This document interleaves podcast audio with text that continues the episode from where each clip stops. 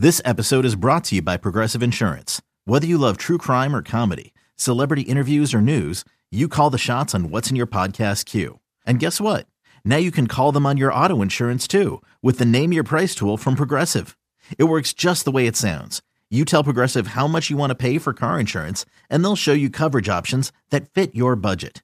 Get your quote today at progressive.com to join the over 28 million drivers who trust Progressive. Progressive Casualty Insurance Company and Affiliates. Price and coverage match limited by state law. You could spend the weekend doing the same old whatever, or you could conquer the weekend in the all-new Hyundai Santa Fe. Visit HyundaiUSA.com for more details. Hyundai, there's joy in every journey. This episode is supported by FX's Clipped, the scandalous story of the 2014 Clippers owner's racist remarks captured on tape and heard around the world. The series charts the tape's impact on a dysfunctional basketball organization striving to win against their reputation as the most cursed team in the league. Starring Laurence Fishburne, Jacki Weaver, Cleopatra Coleman, and Ed O'Neill.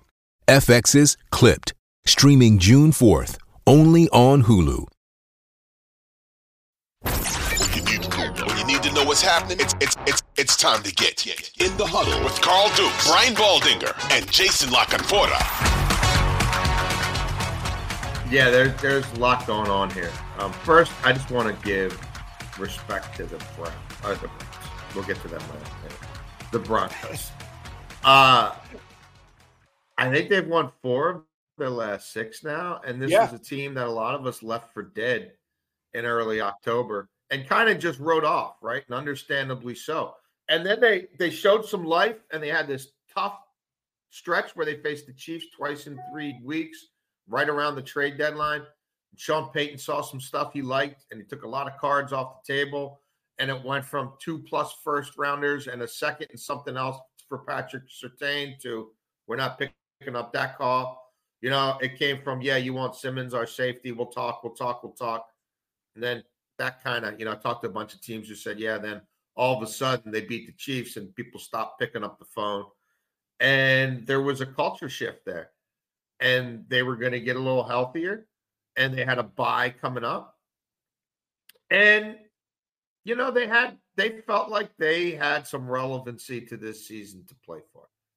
And I just want to, um, to those clowns who uh, were Team Hackett in the Sean Payton versus Hackett thing, and to Yes. those people who three weeks into the season were saying, "Well, oh my God, the Broncos were this bad with Hackett as they are with Sean Payton." Yeah, how, how you like him now?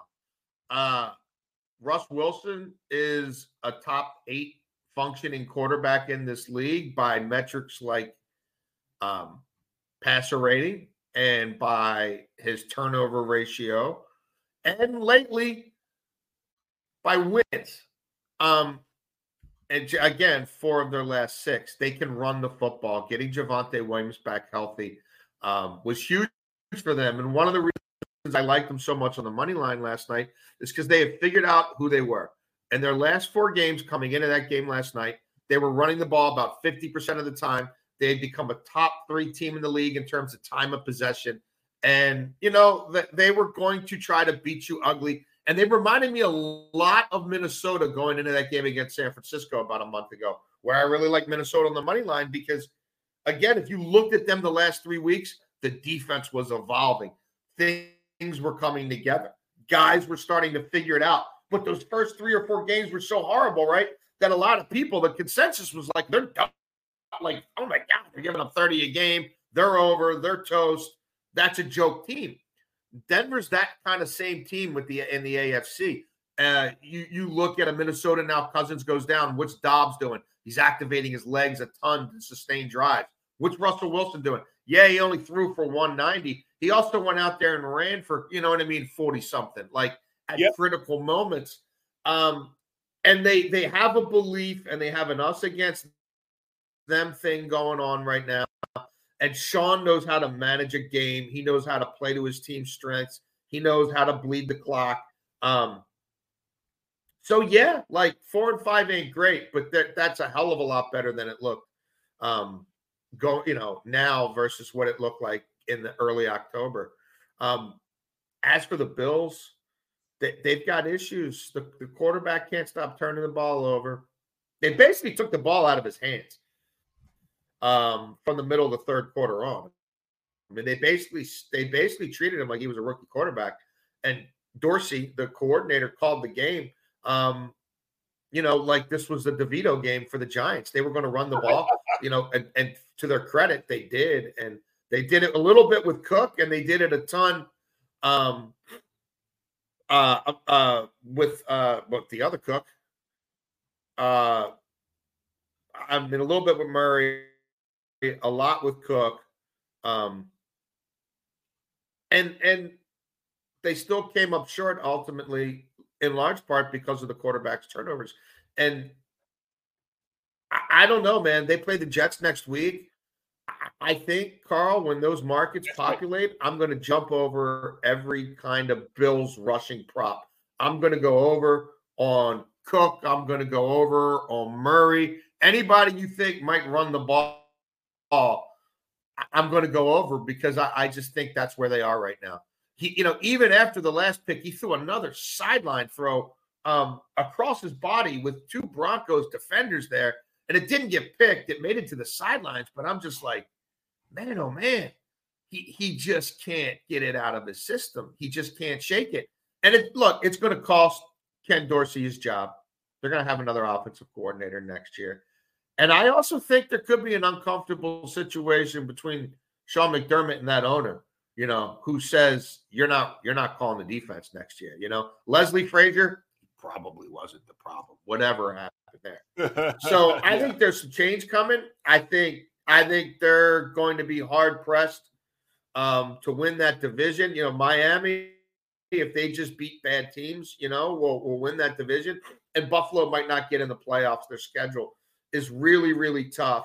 And that defense is so decimated by injuries that I just don't know they're going to be good enough on that side of the ball to offset what they've become on offense, which now is going to be a run first team that has to manage the quarterback to eliminate mistakes. And they're just not getting the big explosion plays to digs like we're used to. So I thought that was a great spot for the Denver Broncos coming off a bye, even with Buffalo being rested since their Thursday night game. Um, and I don't know, Carl. I don't know where they're going to put that that over under on that Jets Bills game. They might have to put it at 30 for me to for me not to play the under. Like, I don't know. Even 30, I still might go under. Like that that game might be over in 90 minutes because at this point, all the Jets can do is try to run the ball, and the Bills might not want to throw it either. Not with yeah. Sauce Gardner. Yeah. Remember, last time didn't Allen turn it over five times against them, including four picks? I think it was.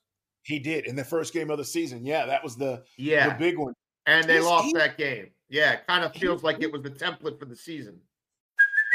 Hey, it's Kaley Cuoco for Priceline. Ready to go to your happy place for a happy price? Well, why didn't you say so? Just download the Priceline app right now and save up to 60% on hotels.